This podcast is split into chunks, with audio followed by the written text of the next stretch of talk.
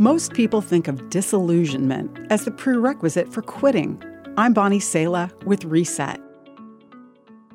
Did you know how God has often used disillusionment to qualify people for their greatest assignments?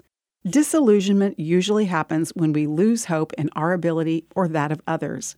The Oxford Dictionary describes it as a feeling of disappointment resulting from the discovery that something is not as good as one believed it to be.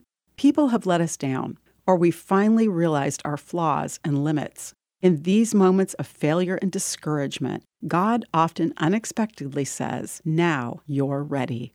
Only when we understand our limitations and those of others can we surrender fully to God, relying on Him and bringing Him all the honor. One couple who ran an orphanage for 75 children told how they'd sold their large home, liquidated their assets, and moved to a developing country ready to help. But after one disaster after another, they lost all the money they had intended to use to serve the poor. When they felt most disillusioned and discouraged, God said, Now you're ready. A week later, they were given the management of an orphanage serving one of the poorest communities. God qualified others in the same way throughout the Bible.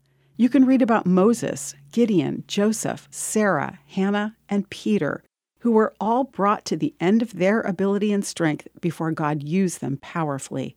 Just when they felt most disillusioned and desperate, God moved in power.